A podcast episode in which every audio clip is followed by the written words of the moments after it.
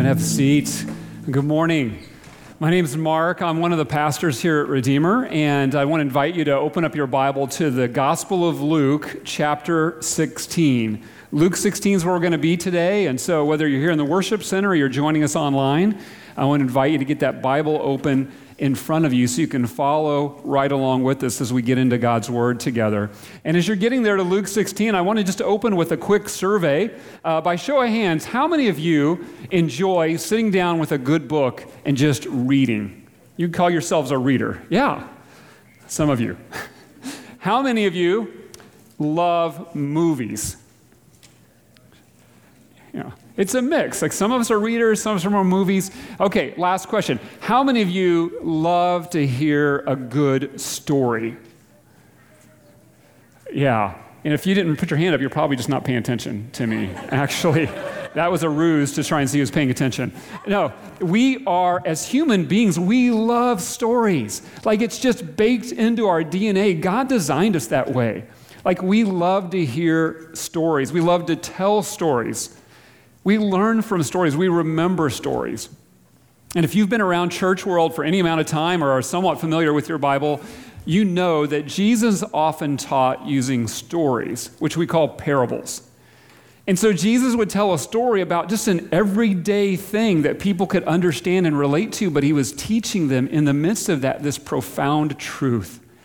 And so that's why I am so excited that this Sunday, today, is the first of a six part series where we're going to explore the parables of Jesus. Each week, a different parable. And so um, we thought it would be appropriate to start with a definition of what a parable is. We wanted to come up with a, a simple definition that helps us to remember a parable is an earthly story with a heavenly meaning. It's an earthly story with a heavenly meaning. And the parables of Jesus, they cause us to think. And they teach us in a way. They teach us about this profound heavenly truths in a way that causes us to understand it and to personalize it and to remember it. And so, an example is uh, a lawyer came up to Jesus one time and he said, um, Who's my neighbor? Because he was responding to the commandment, Love your neighbor as yourself. And I'm sure he would have loved for Jesus to give him a very uh, good definition. He was a lawyer, by you know, so tell me what that is and what it isn't. And Jesus didn't give him a definition. Jesus instead told him the parable of the Good Samaritan. And as a result, we know we now can apply that commandment in a way that we can relate to, in a way that's very personal, in a way that's very memorable because we know that story. And so today we're going to open this series not with that parable, we're going to open with the parable of the dishonest manager. And this is a parable that you may have read before and got done reading and said, I don't know what I'm supposed to learn from that. That's a bit odd. And that was certainly the case for me. I mean, personally, people have asked me about this parable in the past, and I have struggled to give a good answer, a confident answer of exactly what we're being taught from this parable. I thought, hey, what better than to preach on this parable? But God has been so good this week. I've enjoyed so much studying this and better understanding this, and I'm excited to share with you today um, this parable. So let's start by reading the text. Uh, we're going to read it together. We'll read the entire text. I'll pray, and then we'll go back and begin to unpack it. So we're in Luke 16, starting in verse 1. He also said to the disciples, There was a rich man who had a manager, and charges were brought to him that this man was wasting his possessions. And he called him and said to him, What is this that I hear about you?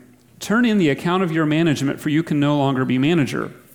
The manager said to himself, What shall I do since my master is taking the management away from me? I am not strong enough to dig, and I am ashamed to beg. I've decided what to do, so that when I am removed from management, people may receive me into their houses. So, summoning his master's debtors one by one, he said to the first, How much do you owe my master? He said, A hundred measures of oil. He said to him, Take your bill and sit down quickly and write 50. Then he said to another, And how much do you owe? He said, A hundred measures of wheat. He said to him, Take your bill and write 80. The master commended the dishonest manager for his shrewdness, for the sons of this world are more shrewd in dealing with their own generation than the sons of light.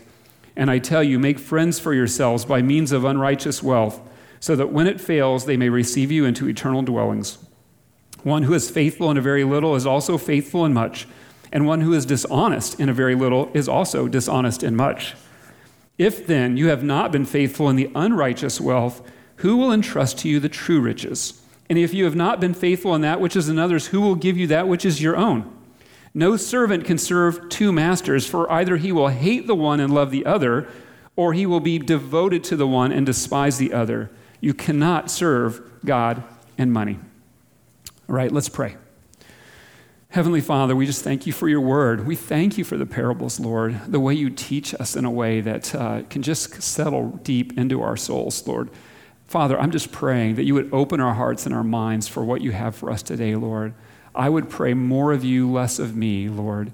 Help me just to disappear behind the text here, Father. I want to be true to the text, Lord. Fill me with your spirit. Use this time today to teach all of us, Lord, all for your glory. We pray it in the name of Jesus. Amen. All right, well, let's dig into this parable here and see what's going on. So we're going to go back to verse 1. Let me reread verse 1 for us. He also said to the disciples, so Jesus is speaking to his disciples here. There was a rich man who had a manager, and charges were brought to him that this man was wasting his possessions. Okay, so let's set the context for the parable. There's two characters we've been introduced to. The first one is called the rich man, and this is the guy who owns uh, businesses and possessions and money. Um, he's later in the parable called the master. He's going to be called the master a couple times. So I'm going to just refer to him as the master going forward. And the master has somebody working for him called the manager. That's the second person in this story. The manager is his role is to manage those businesses and those possessions and the wealth of the master. Okay? He is not an owner of those things, he is a steward of those things. Those things belong to the master. His job is to manage them for him. And a report has come to the master that this guy is not doing his job well. The report says that this man was wasting his possessions. Again, he's not wasting his own possessions, he's wasting the possessions of his master.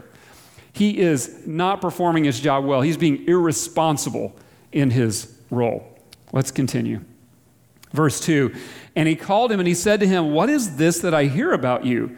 Turn in the account of your management, for you can no longer be manager.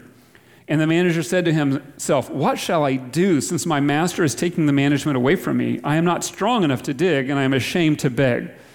So the master calls him in. He said, I've got this report about what you're doing. You're being irresponsible. And so, by the way, you're fired. You're done.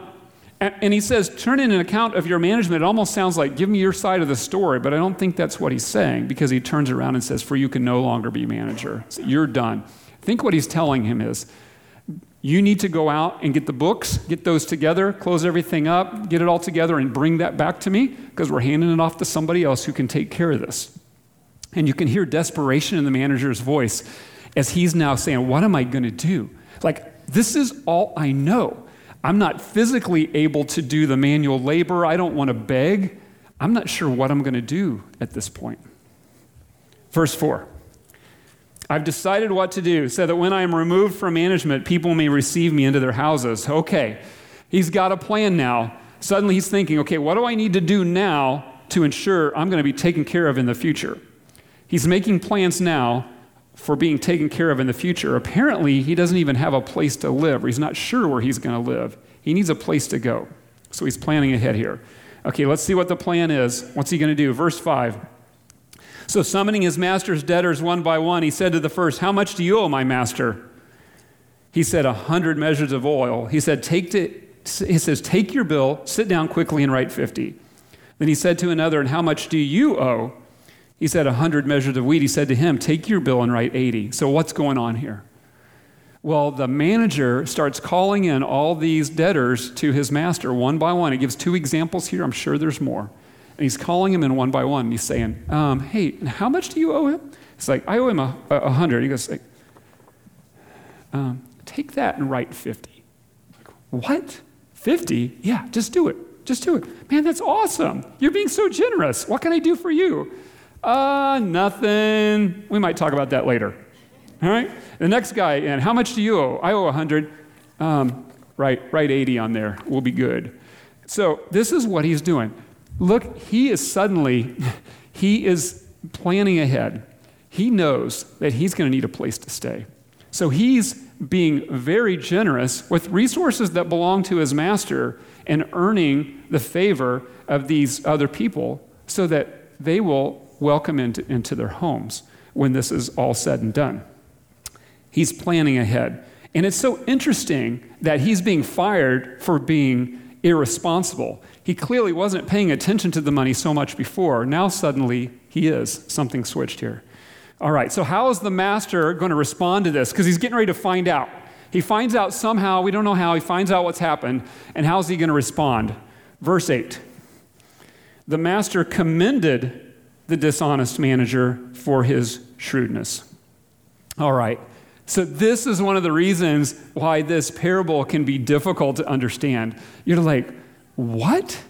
Like, he just got ripped off and he's commending him. What are we supposed to do with that? Well, let me be clear about one thing. Jesus says that the manager was dishonest. He's very clear. The actions the manager took were dishonest. Jesus describes him as here the dishonest manager. In fact, that's the first time he calls him dishonest. At this point, all we know that he is, is that he has been irresponsible. So we don't know if he's been dishonest before. He's been irresponsible. He's wasted possessions. That's why he lost his job. But now he's taken this action that was dishonest. This was not right. But what is he being commended for? He's being commended for his shrewdness. The master commended the dishonest manager for his shrewdness. So, what are we supposed to do with that? I think we need to stop and, and, and, and uh, define what does it mean to be shrewd? Because that's a term we know, but we don't use it in our everyday language. So, what does it mean to be shrewd? So, definition of shrewd astute or clever in a very practical way. It almost has a sneaky connotation to it a little bit, but it's a cleverness in a very practical way. So basically, the master has called him in and he said, Hey, like you stole from me, and by the way, you're still fired. But what you did, I got to give you credit. That was pretty clever. That was pretty clever.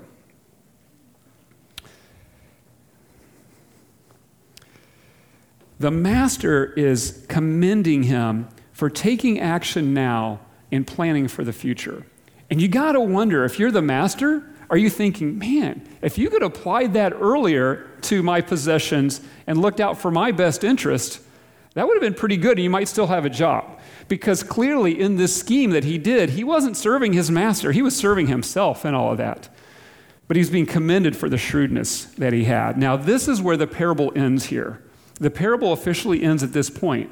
But now Jesus is going to begin to share with us some of the lessons that come from this story. So we're still in verse 8.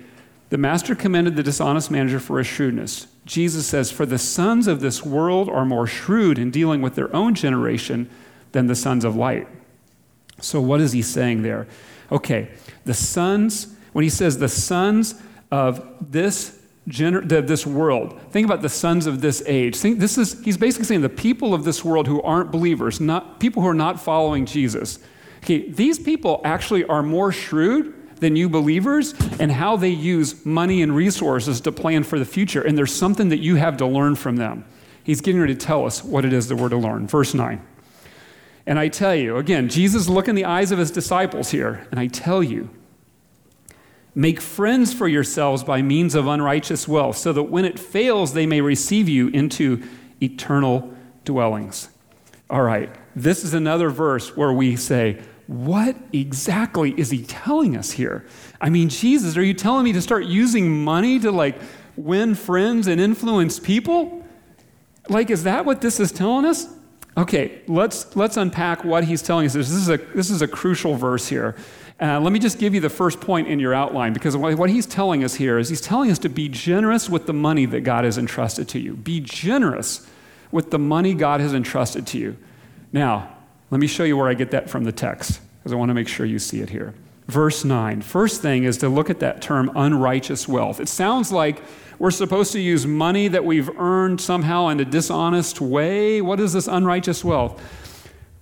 What I would tell you is he's talking here just about earthly money and earthly possessions. See, that word wealth um, that's actually the word mammon, which is always translated money. It's typically translated money and possessions. And he's calling it unrighteous wealth because I think he's differentiating this earthly wealth and earthly money from what he'll later call true riches, like heavenly riches. So he's just making a differentiation here. So when you see unrighteous wealth, think, think money and possessions that we have here on this earth.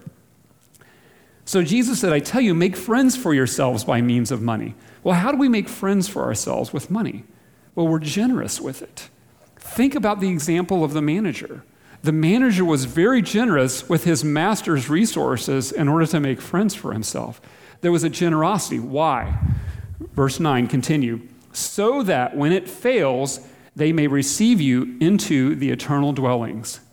See, Jesus is saying there's something bigger going on here when you decide to share or invest or spend your money. There's eternal implications of what you're doing, not just what you see going on around you.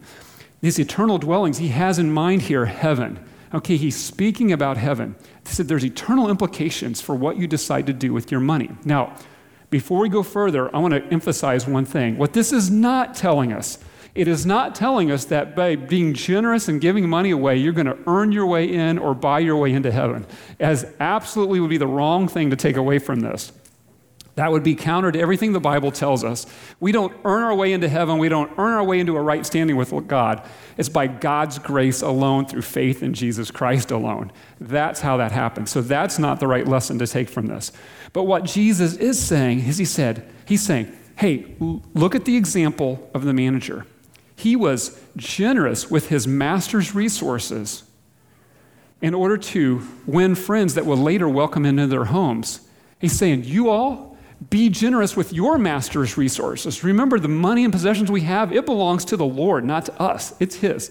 Be generous with those things and sharing with others because someday you're going to get welcomed into heaven, and there's going to be people there welcoming you in, and they've been impacted by your generosity in ways that you have no idea. And that's going to be an awesome day for you. That's what he's telling us to do.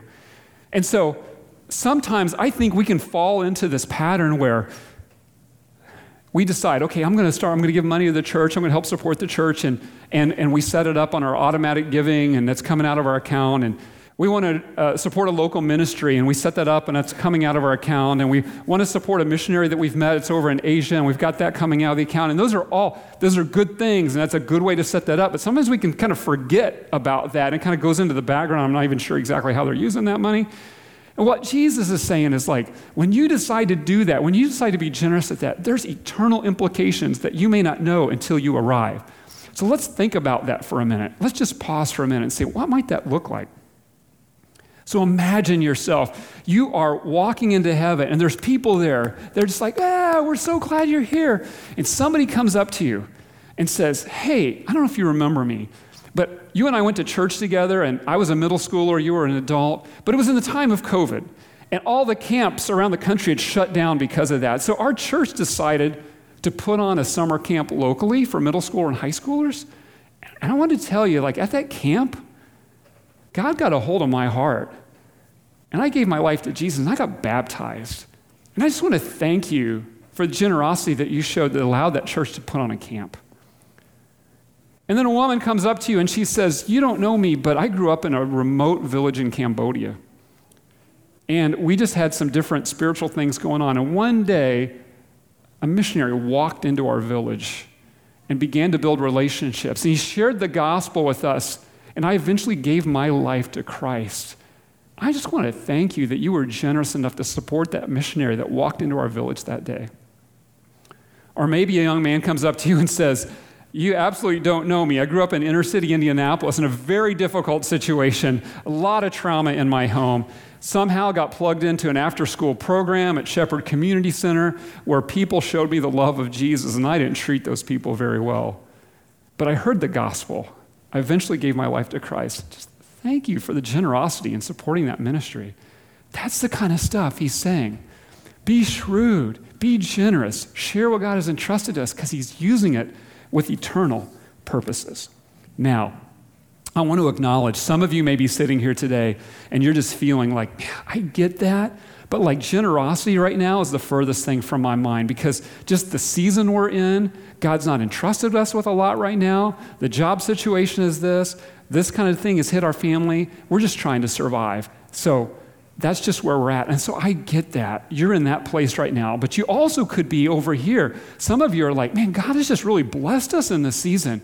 We've, he's just given us the ability to create wealth, and, and we're giving it away. Praise the Lord. We're giving away a certain percentage, and we're excited about that. And, And so we feel like we've got that. Like, okay, check the box on that. And so whether you find yourself here or whether you find yourself over here, see, Jesus has got more for us here. He's not done teaching us from this. And so let's look at what he's getting ready to show us here. Verse 10.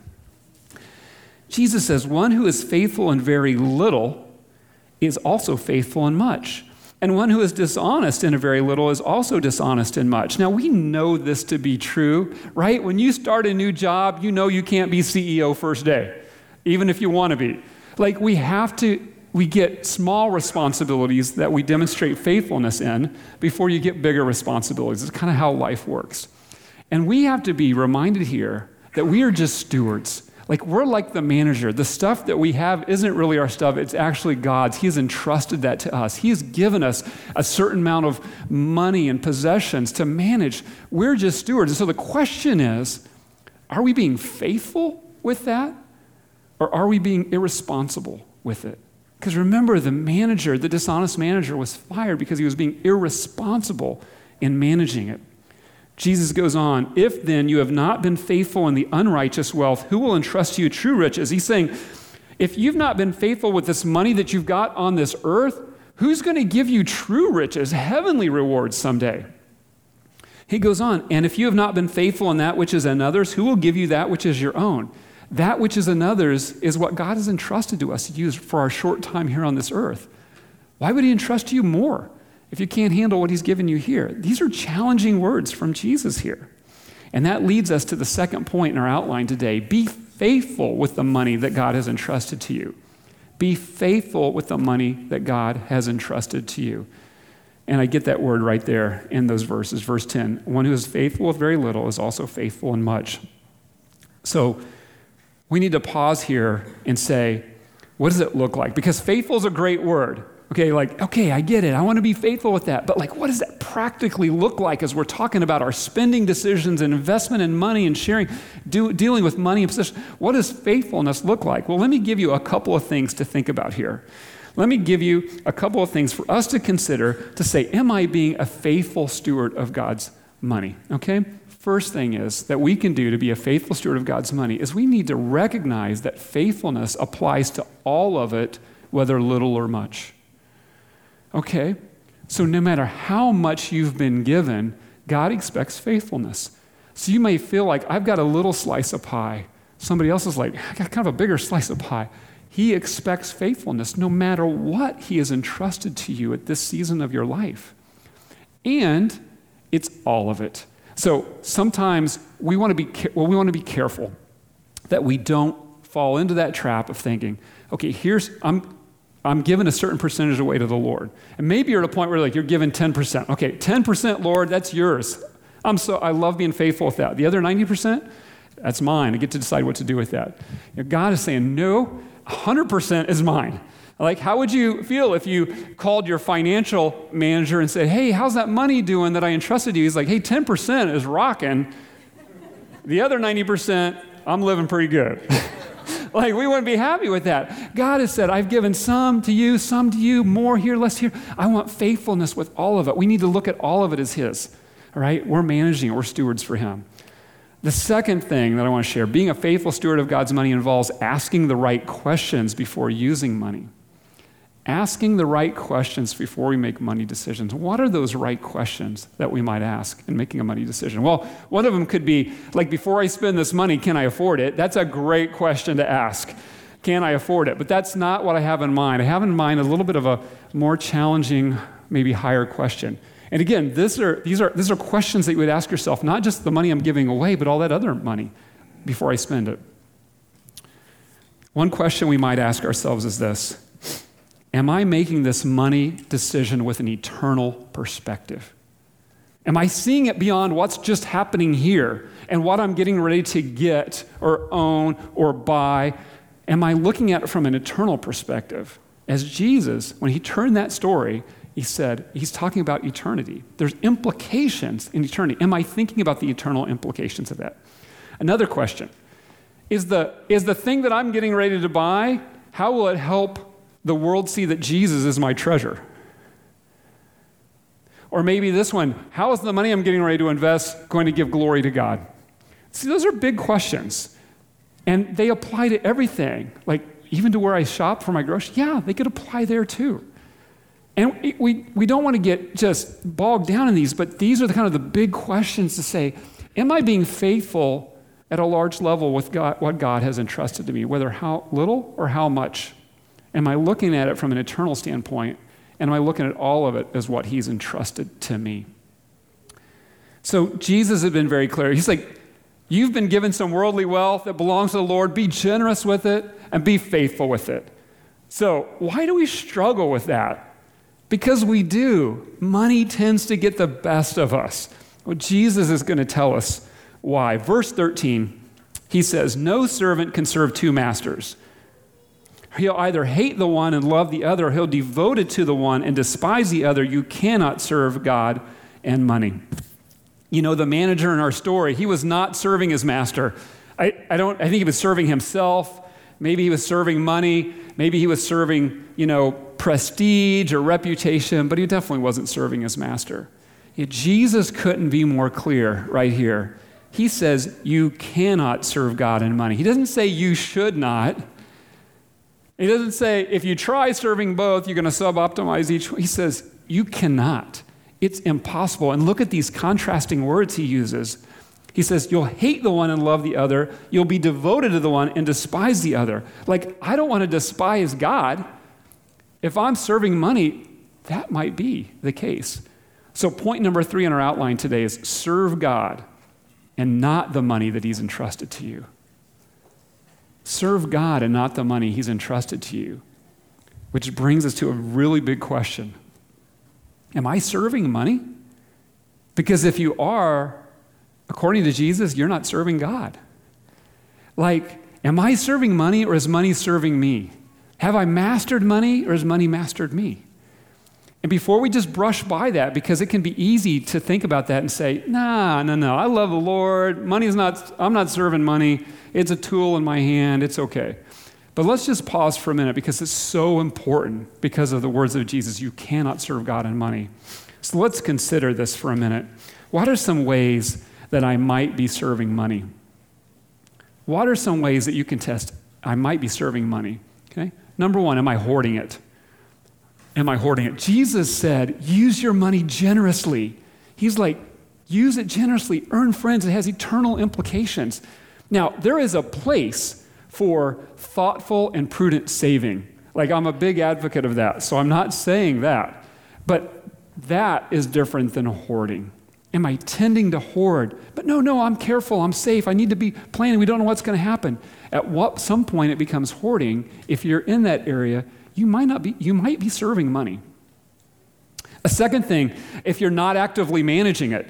So this can be counterintuitive. And you can say, like, hey, money doesn't bother me. In fact, I don't even think about it. Like, I don't care about it that much. I just make sure I got enough in my account. And, and I, I, I'm just not good at that stuff. I don't like managing that stuff. But remember, we are stewards. We are managers of what God has entrusted to us. And if we're not actively management, managing it, I guarantee it is managing you and you don't even know it. If I'm not actively managing it all, I might be serving money. A third one is giving excessive attention to it. This is the opposite end of the spectrum of what I just said. Like, does my money and my investments keep me up at night?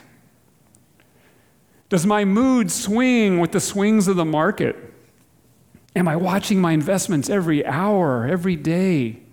Man, I might be serving money. Class dismissed. Last one is Am I using it exclusively for my own pleasure and my own comfort? Man, I'm preaching this to myself here, y'all, because comfort is like one that I love comfort. And it's not just comfort in things, sometimes it's just comfort in savings. I need to just keep putting it away and because it makes me feel more comfortable. But if we're ex- using it exclusively for that, it means we're not sharing, we're not being generous with that. It's serving, uh, we're, it's not serving us, we're serving it. And we just got to be careful. Am I serving my money or am I truly serving God? Because we can't do both. Jesus said we're not going to be able to do both. Well, as we wrap this up, uh, I want to invite you to go ahead and stand here as we finish this up. And so we want to be make sure that we're serving God and not money. But you're not going to serve God unless you're in relationship with God, unless you see Him as your greatest treasure, unless you see Him as your good and heavenly Father. And you won't be in relationship with God without Jesus Christ. And so Jesus said, I am the way and the truth and the life. No one comes to the Father except through me. You see, all of us have broken our relationship with the Lord. All of us have been sinful, we've rebelled, we are not in relationship with Him. But God so loved the world that He sent His only Son, so that whoever believes in Him shall not perish but have eternal life. You see, Jesus went to a cross to pay the penalty for our sins so that we could stand righteous before the Lord not because of anything that we've done, only because of God's grace through faith in Jesus Christ. When we give our lives to Christ, when we call out to the Lord and say, Forgive me for my sins, it's not anything we earn, it's just His grace that He pours out on us. We sung about it today. Every song we sang, the gospel is throughout those songs. Yet not I, but Christ in me. It's Him. And, and if you haven't done that, if there's any doubt in your mind that you have a relationship with the Heavenly Father, like I would plead for you, do not wait, surrender. Just call out to the Lord. If you're sitting at home, you're with friends, you're in here, call out to the Lord. Lord, I need you. Forgive me, save me through Jesus Christ. I don't care what you've been through or what you've done, God is ready to do that. I would plead for you to do that. And when you come into relationship with the Lord, you will see him as the good and faithful and trustworthy and loving Father that he is. And when you're in that kind of a relationship with the Lord and you're serving him because he is trustworthy and good, you'll use the money he's entrusted to you faithfully. You'll give it away generously, all for the benefit of others and for the glory of God. So let's pray. Heavenly Father, we are so grateful for this time together. We're grateful for your word. We're grateful for Jesus. And Lord, just do a work in us. Lord, I, you've entrusted to us money. Money is not evil, but money can get us into traps. We don't manage it well, Lord. And so, Father, may we just be serving you. May we have our eyes on you. May we have our eyes on eternity. Then guide us in decisions we make about our money because we don't want to be mastered by it, Lord. We want to master it, we want to use it for your glory. We want to use it for the kingdom, Father. We need your help with that because we will just fail on our own. Lord, I thank you for this time. I thank you for this teaching, Lord. And just, Lord, may everything we do each and every day, whether it's with money, with our relationships, with our jobs, may we do it all for your glory. And we pray it in the precious name of Jesus Christ. Amen. Well, Redeemer, as you make your way out today, we encourage you to make your way all the way out. We need to clean this place and gather together, but out on the sidewalk, and you are loved and you are sent. Have a great week.